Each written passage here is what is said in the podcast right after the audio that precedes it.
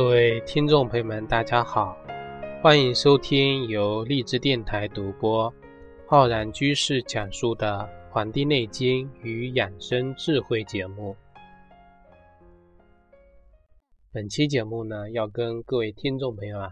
讲一讲关于我们中医对这个痤疮的一些认识啊，因为有很多的听众朋友呢，在我们的这个后台啊。微信公众号啊，以及一些群里呢，私信问了我很多这个关于痤疮方面的问题。那么呢，我就想做一期关于啊对痤疮的这个理解，或者说一个讲解，让大家呢来理解我们对中医学里面啊对痤疮的这么一个啊认识，以及啊我会在后面给大家讲几个医案啊，就是说一些过往的。有这个治疗的这么一个情况，那么我把这个医案啊给大家进行一个举例，然后分析一下这里面的一些问题，然后更好的呢帮助大家来理解这个，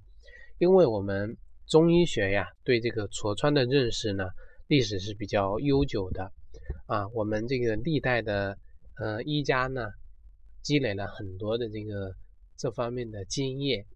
在我们《黄帝内经》的素问。啊，有一个篇节叫《生气通天论》，这一节中呢，就讲到了说这个汗出见湿，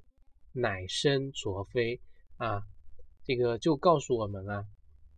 这个很多这个形成痤疮的原因啊啊，跟这个湿啊，跟这个热都是有很大的这个关系的，都是有很大的关系的啊。古人也经常说呀，这个乱世。多热，盛世多寒。那么，其实我们讲这个呃痤疮的病机啊，主要要把握的就是什么呢？啊，这个就是胃阳郁恶、阳虚寒眠所导致的这个痤疮它发生。其实，在很早以前，呃，我们六七十年代的时候呢，有一个呃很厉害的这个。啊，皮肤科的一个泰斗级的人物啊，朱仁康啊，朱老师。那么他对呢这个痤疮的研究啊，对皮肤科方面的研究呢是非常有权威的啊。当时他这个理解的就是说啊，痤疮是由于呢这个啊人的素体啊阳热过盛，那么再加上呢人的气机啊旺盛，营血呢偏热。外热啊，这个血热外运啊，气血呢瘀滞啊，瘀滞于在我们的这个皮肤，它形成了这个我们的啊这个痤疮啊等等的这个皮肤类的疾病。那么它一个非常有代表性的这个啊用药就是这个枇杷清热饮啊，喝这个枇杷清热饮啊，在那个年代那一辈的啊皮肤科的这个老专家们。用的效果呢是非常好的，的确是非常好的，因为它抓住了人的这个阳热啊、血热、气血的这个情况，那么对于这个方面的这个效果呀，非常的显著。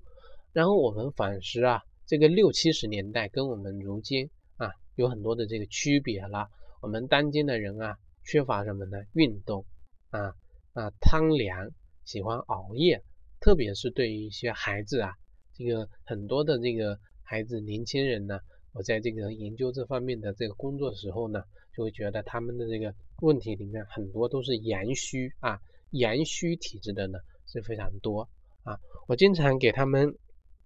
这个进行试诊的时候呢，询问的时候，他们总是啊一个回答就是说我没有时间去锻炼，我没有时间去运动啊，缺乏时间的这个运动的时间。其实啊，这个方面呢。就需要我们很多人、很多这个听众朋友去反思了啊啊，抽出一些时间啊，去这个运动啊，不要熬夜，这些其实是我们日常生活中应该形成的固有的这么一个啊，生活中必备的这些活动。这样子呢，这些根本就不需要花费很多的这个精力啊，运动等等的，都对我们身体是有好处的。这总比啊这个劳累。啊，它所花费的呢要好得多，好得多。所以，我们说啊，无论是学习中医还是学习其他的，我们要了解它的是什么呢？其实中医里面有很多这个智慧的东西，需要我们去这个把握好它啊。不同的年代了，每个人的这个身体的体质啊啊发生变化了吗？实际上啊，更多的是由于人的这个行为习惯、人的这个生活起居方面的这个习性造变的这个问题，它所引起的啊，所引起的。所以说，这个痤疮在我们现在研究上面来呀。啊，我们更加的注重的是现在临床上的一些观察、一些实践。那么我们就会发现啊，其实不单单只是一些热症了，现在更多呢是这种寒热错杂啊交杂在一起。那么进行这个呃脉诊的时候呢，这个脉象啊表现出来是什么情况呢？就是说以这种弦细或者说沉弱弱这两种情况。啊，弦细沉弱这两种脉象非常的这个多啊，也有表现出啊这个左边的关脉啊这种弦滑，这个以肝火呃为主，但是呢在右边的关脉呢又比较的弱啊比较的弱，所以啊我接下来会给大家啊推荐一些这个汤药，大家如果感兴趣的呢也可以记录一下记录一下，其实。不管是对于什么样的疾病，或者说某种疾病啊，中医怎么称呼，西医怎么称呼啊，各种这个细分，我们啊对这个呃什么疾病的治疗啊，都一般不考虑这个病名的，或者说考虑的非常少。我们主要的是什么呢？是总体的病症啊，在这个病症的基础上啊，然后进行这个用药，进行这个治疗啊，进行治疗。所以说，我们如果说呃。出现了这种虚寒的脉象，那么一般可以反映出啊一个人啊这个脉象弦细啊出现弦细脉啊两个尺脉呀非常的弱啊或者呢这个啊寸脉关脉的呢啊都比较的这个弱，但是呢以这个承取呀它无力承取无力，其他的呢都是次要的啊这个寸关。这个脉呢比较大，这个尺脉呢它比较弱，它代表的是什么呢？代表的就是人的肝跟肾它亏虚，虚阳啊，虚的阳气啊向上浮动了，或者说人的真阳它不能内守啊，这个主要的呢还是这个阳虚的情况啊，阳虚的情况。我们从脉象上啊判断疾病的虚跟实啊。有两种方式啊，一个呢是整体的脉象，不管说这个是弦大的还是弦硬的，或者说弦紧的，只要这个用承取的方式表现出无力的呀，我们基本上断定都是这个虚症啊。还有一种呢是，不管是寸脉、关脉怎么样，只要啊这个尺脉呀比较弱，我们也可以断定这个是一个虚症。在这个基础上呢，还要根据我们病人的整体情况啊，来进行一个判断。比如说，如果一个人寸关脉啊比较大，这个尺脉呢比较这个细弱，一般呢我们会选用一些啊这个方子。这个方子呢，我们就会治疗啊这个高血压呀、一些头晕眩晕啊，还有下关节的这个骨质增生这个情况。啊，只要符合这个脉象的，我们就会选用这样的药物啊。那么基本呢是可以考虑来使用的啊。如果这个寸脉、关脉脉象大，这个尺脉呢细弱无力，那么我们基本上就考虑了是一种温潜的方式啊，就是说啊龙雷之火上冲的这个就比较多，那么我们就运用另外的一种方式。所以呢，我们对。疾病的虚实来进行判断，对一种脉象的这个情况来进行判断，然后来进行总体的病症啊，都是这么来用药的，而不是说你这个情况表现出来，虽然说有这个问题，但是我们要针对这个问题，这样的思维呢就不符合我们中医的思维的这个方法，不符合。所以说，在这个呃痤疮方面的临床方面啊，其实有很多这个处方啊处方。有外用的，有内用的。那么我今天呢，给大家推荐一个外用的啊，外用的这个效果啊。那么大家呢感兴趣可以记一下啊。这个第一个呢就是说，呃，生地榆三十克啊，还有这个金银花三十克，蒲公英三十克啊，黄橙十克，野菊花十五克啊，黄柏十克，明矾五克。那么这一二三四五六七七个啊药物所组成的这个方子啊啊是外用的，一定要记到。知道啊，这个是外洗的啊，直接把这个水啊，汤药煮好了之后用来洗脸，用于什么呢？用于痤疮所发生的红肿，而且呢有这个脓头的这个情况，这个效果呢是非常不错的，非常不错的。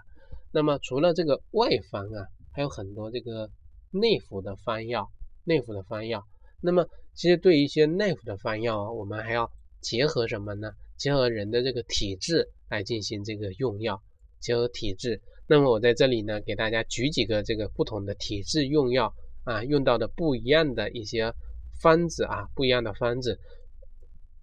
第一个呢，就是说一个人啊，他表现出啊这个冲任啊冲任脉象呢虚寒型的这种情况，那么我一般选用的是什么呢？温经汤。温经汤是一个方剂啊，温经汤。那么这个温经汤啊，它适用于什么呢？适用于啊，这个人啊体型比较瘦弱啊，身体呢体寒，而且呢伴有这个内分泌的紊乱的人。那么对于一些女性朋友，她会反映出什么这个表现呢？月经量少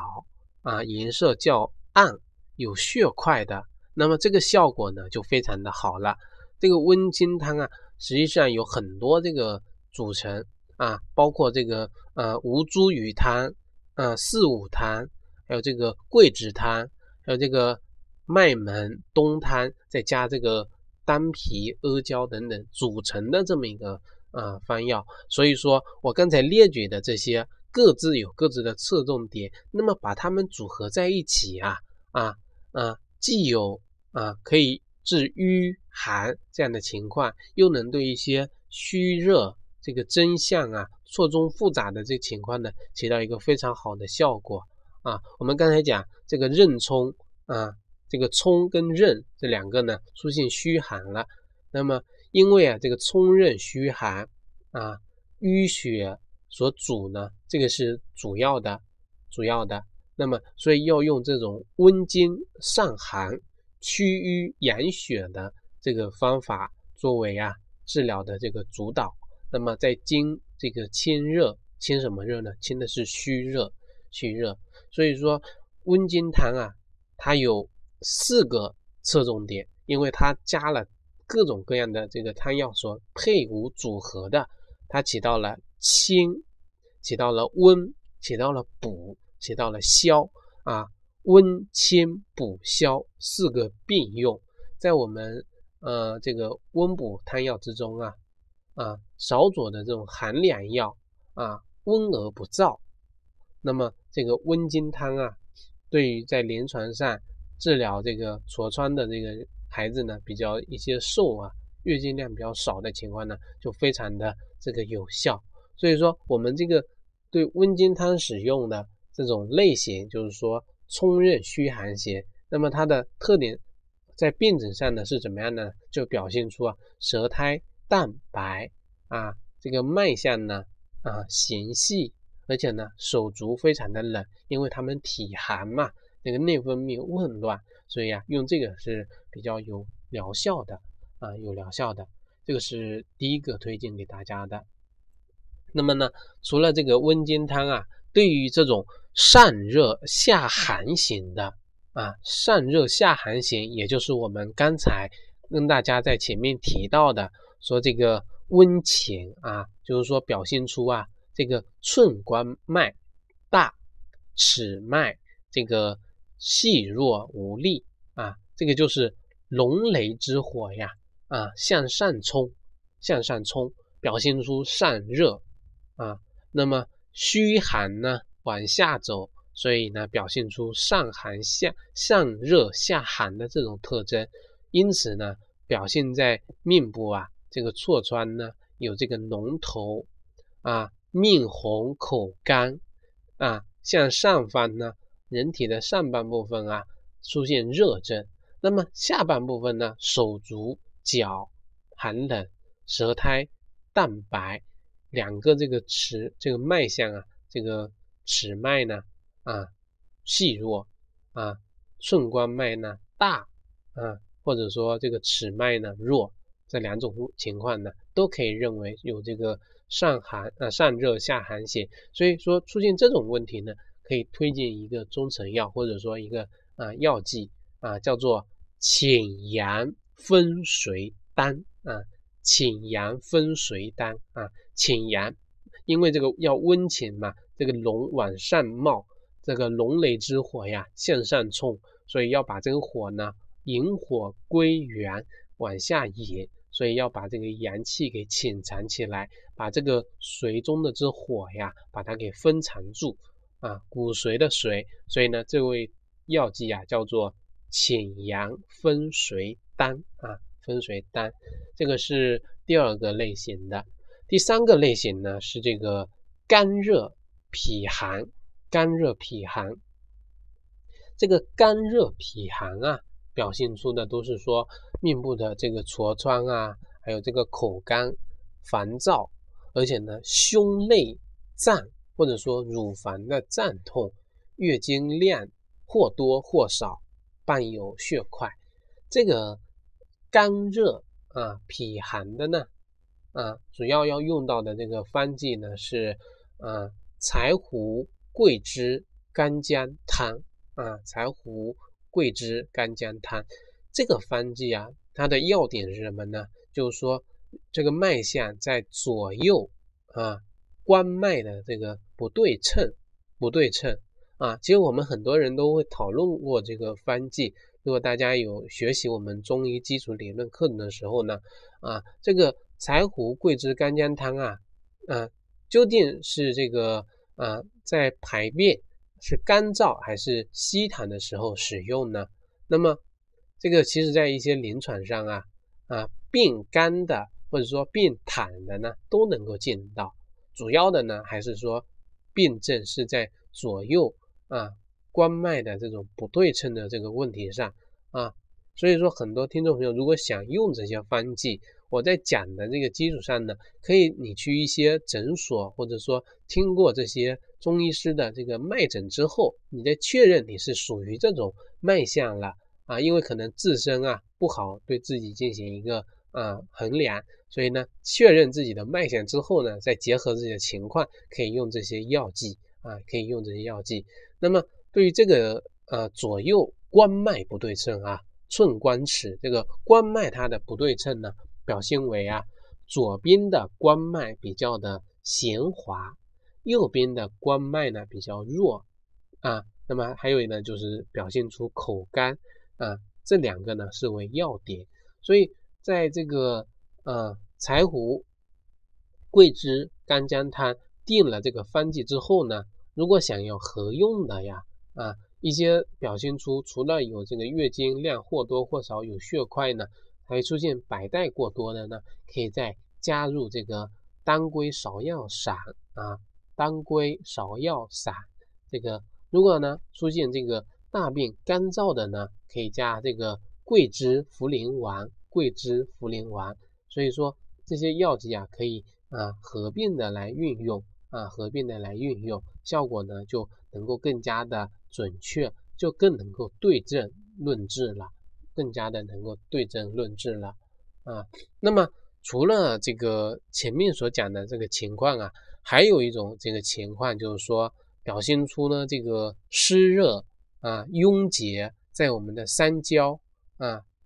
那么这个情况呢表现出啊这个痤疮有脓头有结节啊，舌苔呢黄腻啊，舌苔黄腻，脉性呢如缓如滑，这种呢就是湿热的情况。啊，我们之前讲体质养生的时候呢，也讲到湿热体质的人啊，舌苔黄腻啊，有这种很缓的啊，有阻塞的这种感觉。所以啊，在这个情况下呢，有一个非常好的这个方剂叫做三仁汤啊。三仁汤呢，配合一个什么呢？三仁汤和清筋尾筋汤啊，这两个呢结合啊，这两个结合在一起，那么可以很好的去运用它，很好的去运用它。